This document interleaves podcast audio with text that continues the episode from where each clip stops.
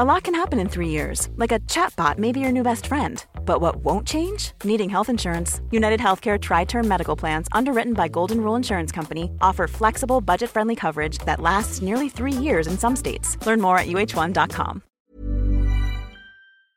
They say it takes a village to raise a child. I'm Kathryn Ryan, and here we draw on my conversations with experts on 9 to noon to help you navigate family life. Language development in preschoolers is remarkable to behold. From three months old, when babies first produce vowel sounds, to the five year old off to school with over 2,000 words in their vocabulary. How does it happen? What patterns affect speech, particularly in three to five year olds? And how can parents catch and treat speech sound difficulties early? Wellington based speech and language therapist Christian Wright is back with me. Good morning. Good morning. It is a remarkable thing to observe, isn't it? It is. It very much is. Yeah, I'm always astounded by it. I mean, I work with it and treat it all the time, but just watching it um, in our typically developing population, um, it's quite astounding to see how much they grapple with in that first five years, isn't it? Um, We'll focus on three to five, but those Yeah. very early sounds, because this that it's so lovely to watch that interaction between parent and child Mm. with with a with an infant, you know, and, Yeah, that's and it's right. their language that dominates. Like the Does. adult, the adult conversation just disappears, and, and they're just completely immersed. Yeah. And how important is that? Right from the beginning, not only to bonding, but to developing an understanding of communication. Yeah, oh, absolutely. I mean, Nathan, um, who comes on the show sometimes, Nathan Mikaere-Wallace, talks a lot about that. And in fact, a lot of our um, research around stimulating uh, communication development in our um, babies through to our two year olds, face to face time. That's it. Um, no TVs, no DVDs, no iPads, just you and your child face to face. And I think the thing that's really important, which um, I have heard Nathan talk about as well, is it needs to be someone, and that someone needs to be as consistent as Yeah. That's one one primary co- Yeah. connection. But it's funny sometimes you'll even see babies looking at what's happening.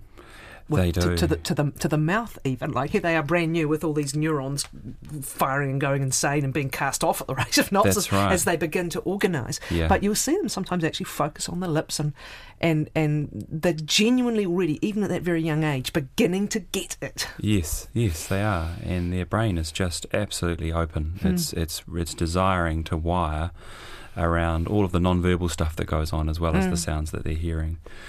I thought what we could do today is, as you've spoken about the three to five population, some listeners, I'm not expecting them to remember this, but back in 2016 we did a little Hmm. session talking um, about speech sound development. And what we covered in that session was more the zero to three population. So let's look at that little. There's questions Slightly coming in already, so sure. keep them coming in for Christian. Uh, 9 to noon at radionz.co.nz. Text us to 2101. Tweet us at 9 to noon. So by three, where are we at? So, um, yeah, I mean, essentially, three year olds, uh, uh, for unfamiliar listeners, are usually about 75% intelligible. So, um, there's different ways to think about the speech sound development of children. There are um, tables around that have norms um, on them, which are to do with when should a speech sound development uh, develop. Sorry, but I largely disregard those because they conflict with one another. And I went back and looked through the research and found that that conflicted with itself, and, and actually that's been written about. So I find it much more reliable to look at patterns. Uh, patterns of development in children. So, what I wanted to do today was to just briefly look at um, what are those patterns, but the question I get asked all the time is when do I need to be concerned, and not just in terms of the child's intelligibility, but the knock on effect for their literacy development uh, when they turn five. So that's a really important um, shift. Intelligibility means you can recognise what they're saying. It's Yeah. not necessarily perfect, but, but you can understand. Yep, that's right, Kathryn. Yeah. So, um, in the preschool population, we know that um, t- uh, typically it's it's somewhere it's a bit of a broad st- um, statistic, but three to six percent of the preschool population have difficulties with their speech sound development. So that's difficulties where it's persisting past the point at which it should have fixed. Um, and a significant number of those children go on to have literacy issues. And the question is, which of those children are going to be the ones we need to be concerned about? And what we know is um, even children who have had speech sound difficulties that have resolved can still be at greater uh, greater risk for literacy due to underlying issues with their working memory and another thing called phonological awareness skills, their awareness of the sound system of English.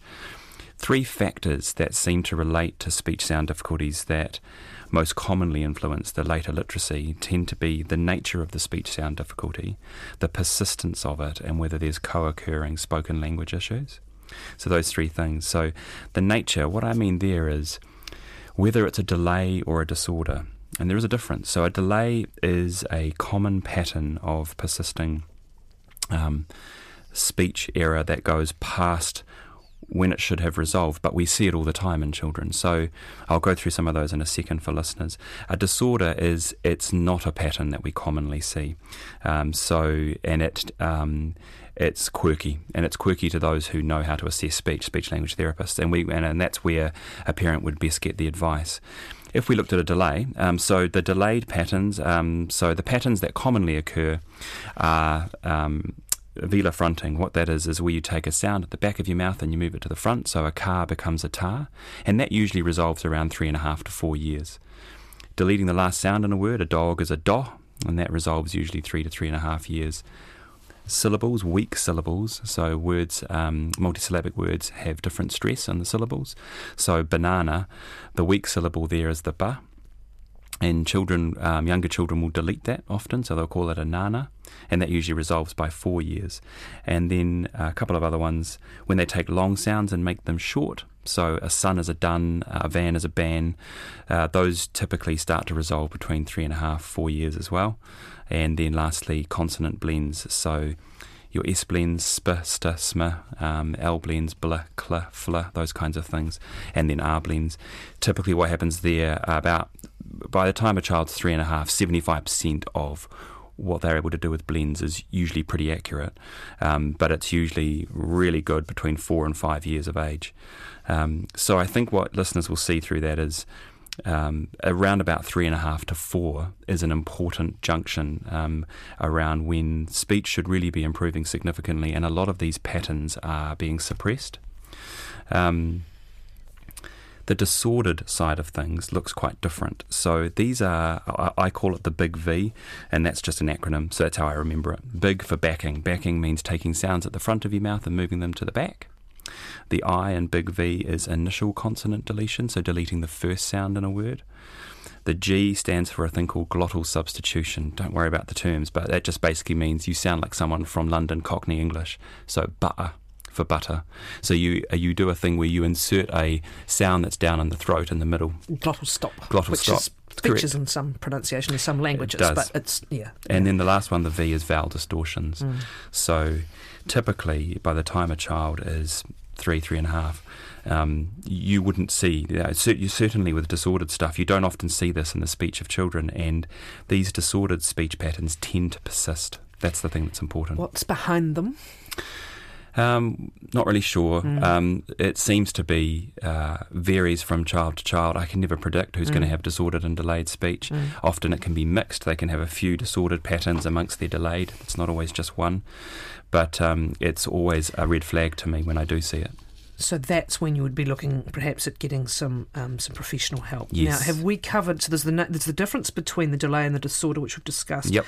Is persistence and coexistence part of that, or still yeah, to come? it is. No, that's all part, of it. So. right. So that's what you're looking for. So what happens is if you imagine three columns, so one column is the nature column, Mm. whether, whether it's delayed or disordered, the persistence column, and the language column. So we'll go down them.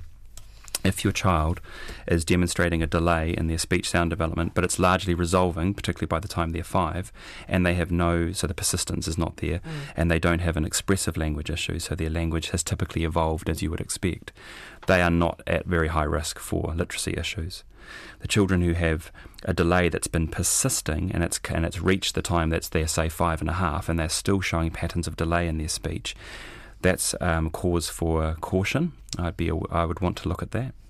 The children who have a delay that's persisting beyond the past past the age of five, and they have expressive language issues, they are at high risk for literacy issues. Then we get into our disordered population. The disordered, so the children who have patterns of disorder that have resolved before the age of five because they've had therapy, because remembering disordered patterns persist, they are certainly, I would caution to watch carefully. The last two profiles would be a disorder of speech that's persisting um, into the early school years. Um, they are at very high risk for literacy issues. And then our final one, the disordered population persisting with expressive language, are absolutely going to have literacy issues. What is it that you can do if you are getting into this area, if you go and get some professional assessment? You, you mentioned it's possibly indicative of something else that's going on, a working memory issue or a Yeah, phonological awareness. I'll see you later. Phonological, on. yeah, thank you. Phonological awareness. Can, can, you do things that can help? Because obviously, the point of the intervention is um, trying to mitigate the, the yeah. literacy risk. And yeah. are you able to do that? Yeah, you can, absolutely. Um, I work with kids all the time to do that exact thing, and I find that um, we can get a long way. I mean, there's always other variables at play, like often in children who have really significant speech and language issues there's the working memory issue, which means they often have poor attention, which means they have poor retention. So it's um, a melting pot of, it of becomes issues. a vicious cycle oh, too, though, can't it? So yeah. hard for them. Yeah. But there's lots of things parents can be doing. So practically speaking, let's just put it into practical terms. You have a four and a half year old who has sound deletion errors. They have they show some patterns of disorder. Um, they have problems producing multisyllabic words. They have difficulty with rhyming, listening to the first sound in a word, segmenting syllables, so happy, clapping them out. When they have those kinds of issues going on, that collection of issues, those are the kinds of kids who are at very high risk of literacy issues. Is this correlation or causation, though, with the literacy? Is, is it likely that the same issues they're having with their speech are what is going to affect their, their reading Correct. and their yep. comprehension yep. rather than the, rather than causative? So yep you may be dealing with both issues concurrently. Yeah. Because fundamentally, what's going on for them is um, their ability to perceive, pr- um, store, process in their working memory, reproduce. That's mm. not just speech. That's language. It is um, rhyme, for example. They have trouble perceiving that there's um, these two these words sound alike. Yeah. Um, so they have trouble. Obviously, when you're modelling speech sounds to them, sometimes they're not always sensitive to the sound that they should be correcting. You see, this comes back though to Nathan's earlier work. A vital part of this is the other thing that's happening around this age, which is them developing their concept as a learner. Yeah. So, okay, it might be difficult. That might be their reality, but um, if they are into it and confident and supported yep. and, and, and, and able to make progress their own way, yep we're hopefully saving them from the, the you know the, the bigger issue, which is you know, I can't do this or I can't yeah. learn or, or fearing it or, as I said, getting into an avoidance vicious cycle. Exactly. Okay, let's go to some of the questions. Sure. Hi there, my nearly four year old dribbles significantly still and has trouble with some specific sounds, in particular L and F. He has excellent comprehension in language and otherwise normal development. Should we be thinking about intervening yet? Mm, good question. Um, the dribbling, I'm interested in that. I'm wondering about whether he has low tone, um, so low muscle tone. So um, he may not have very good lip seal. The lower lower lip is that so a, yeah. So is, basically, is thing, um, it, sometimes it can be, but also it can be to do with something else, like large tonsils or enlarged adenoids. Mm-hmm. So you would want to look at: does he snore at night? Um, is he an open? Uh, is his resting posture an open, open mouth? mouth. Mm. Um, and so, therefore, the dribbling is because he's also leaning forwards when he's playing, and the, the, the saliva is coming out. You'd want to look at his tongue. Is it sitting too far forward in his mouth? Because the tongue can effectively act like a ramp that the saliva just trickles over the top and straight over the lip. So there's things there around the tone, the posture of um, the mouth being open, the tongue being at the front, too far to the front. Also things to do with tonsils and adenoids, whether or not there's snoring. Um, so that might account for some of that dribbling, and that would be a visit to the ear, nose, throat specialist to determine the adenoids and the tonsils. But a speech therapist could look at the the tone and the tongue positioning. The L and the F, uh, he's nearly four, so L is a sound that usually many children will acquire between the ages of four and five. But the F, if it's probably turning into, I would suggest a B. That's the most common one. That's a pattern of delay, but that usually resolves itself between the ages of three and three and a half. Um, so it might be separate, yeah, separate issues. It yeah. could be. That's mm. right. Okay. Um, my five-year-old still pronounces human as fuman. How best to resolve this? Oh, no, I've not heard of that one before. That's intriguing. Um, firstly, video it because it's going to go away and it'll be yeah. fascinating in the future. You um, human, you. Yeah. so right. I hope it's not a um, what's that word when you um, condense something. no, sorry, I'm being being facetious. Carry on. Um, so what I would do there, yeah. I'm just going to assume that everything else has been going okay, and this might just be one of those quirky yeah. leftovers. My fourth child said Beckrits for breakfast for many years, and when I went to fix it, my wife said, "Don't touch it, just leave it because it looks so so cute." and it came right. But um, what I would do in that situation is I would actually just do a contrast. So I would have a picture of a boy who's fuming, he's really angry, and uh, um, an outline of a person who's a human. Um, and or to make it simpler, actually, the human could be a little alien and human. That might be simpler because then you can see the difference.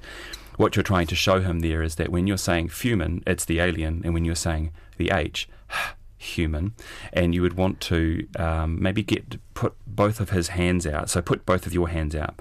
Get him to place his hands on top of each hand of that you've got in front of you. As he pushes down on one of your hands, or as you take one of his hands down, you make the H breath sound. So you're trying to, what I'm trying to do there is sometimes they haven't, the child hasn't picked up on the error that they're supposed to be correcting. So you're trying to give them a whole body experience Right. of, when you push my hand down, I make this sound. So I'm dragging his attention through his body to his speech. Yeah. So he pushes it down and he says, as he does it with his H, and then so he finishes that with you, and then man, and you can Mm. even, um, I'll just keep going with it.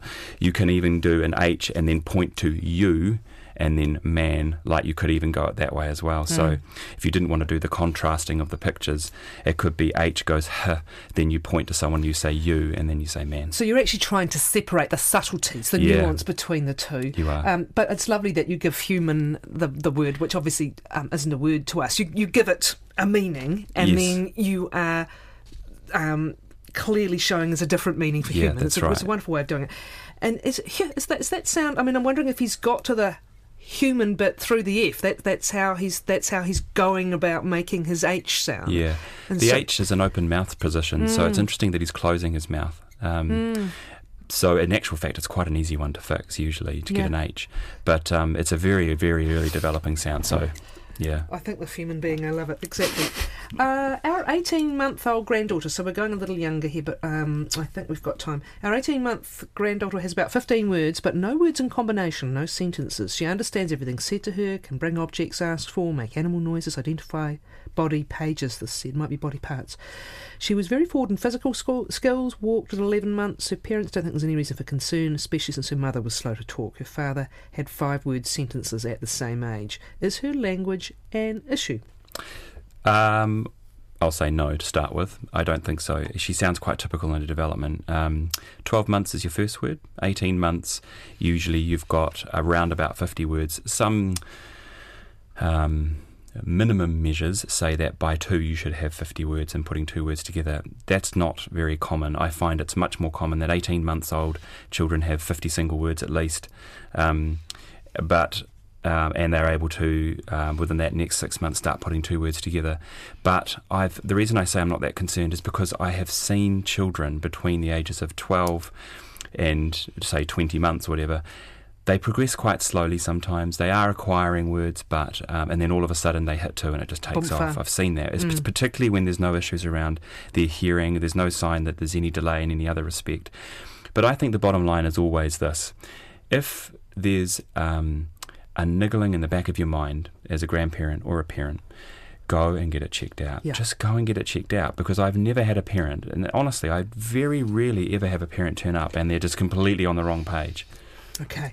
Um, they're coming in quite quickly, so let's just. um, my four year old daughter's receiving speech therapy but is still often hard to understand and lacks confidence to join in socially at kindy. How can we and kindy teachers help her gain confidence and support other kids to respond helpfully? Social engagement, that's a difficult one because possibly she's having a lot of feelings about the fact that her speech is unclear, and that makes it quite challenging. So that could be something intrinsic to her. However, um, in terms of what um, certainly the adults can do in the environment is to continue to, uh, when they are not clear, offer choices as much as they possibly can to try to help her to make herself understood. Sometimes you can use pictures as well, uh, or real objects to support those that choice making. Um, I would try to play games with her where there's a clear focus, like if she were into trains, then I would narrow the pool of possible words that it is so that we get a better engagement because I've got a better idea of what it is. Um, and obviously, if she's already receiving speech and language therapy, that's great. So trying to keep on with having those good conversations with your therapist around um, that particular issue, which they've probably already floated. Um, but yeah, I would certainly keep the door open there and talking about it. Um, one more I saw. My son's just turning four and says W in place of L. At what stage should I be concerned? Otherwise, normal. So a ladder is a wadder. That would be that one. Mm. You would call that gliding. Um, that's got a, that's a common pattern. Um, again, that would between the ages of four and five would be a sound that I would expect to resolve. You want to look wider as well. So when you have a child that has this um, a pattern of delay, um, not that that's a pattern of delay yet, but you want to just look around in their sound system and those uh, that chart.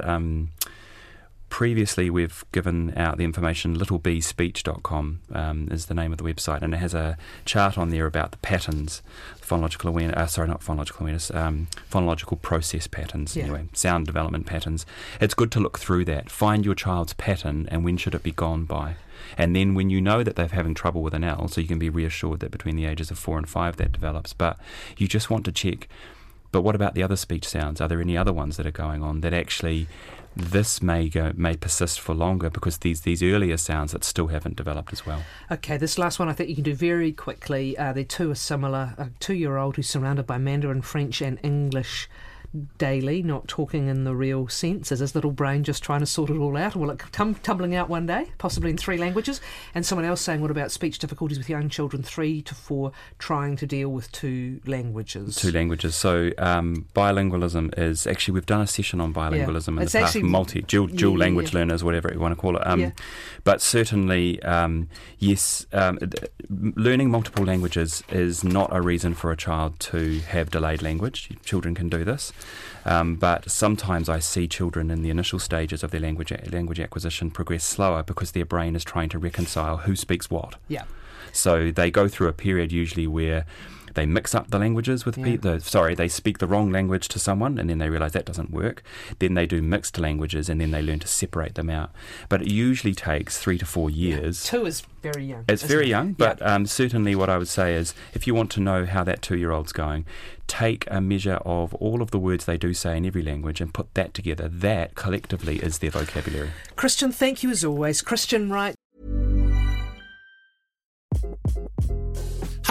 This is Craig Robinson from Ways to Win, and support for this podcast comes from Invesco QQQ, the official ETF of the NCAA. The future isn't scary, not realizing its potential, however, could be. Just like on the recruiting trail, I've seen potential come in many forms as a coach. Learn more at Invesco.com slash QQQ. Let's rethink possibility. Invesco Distributors, Inc.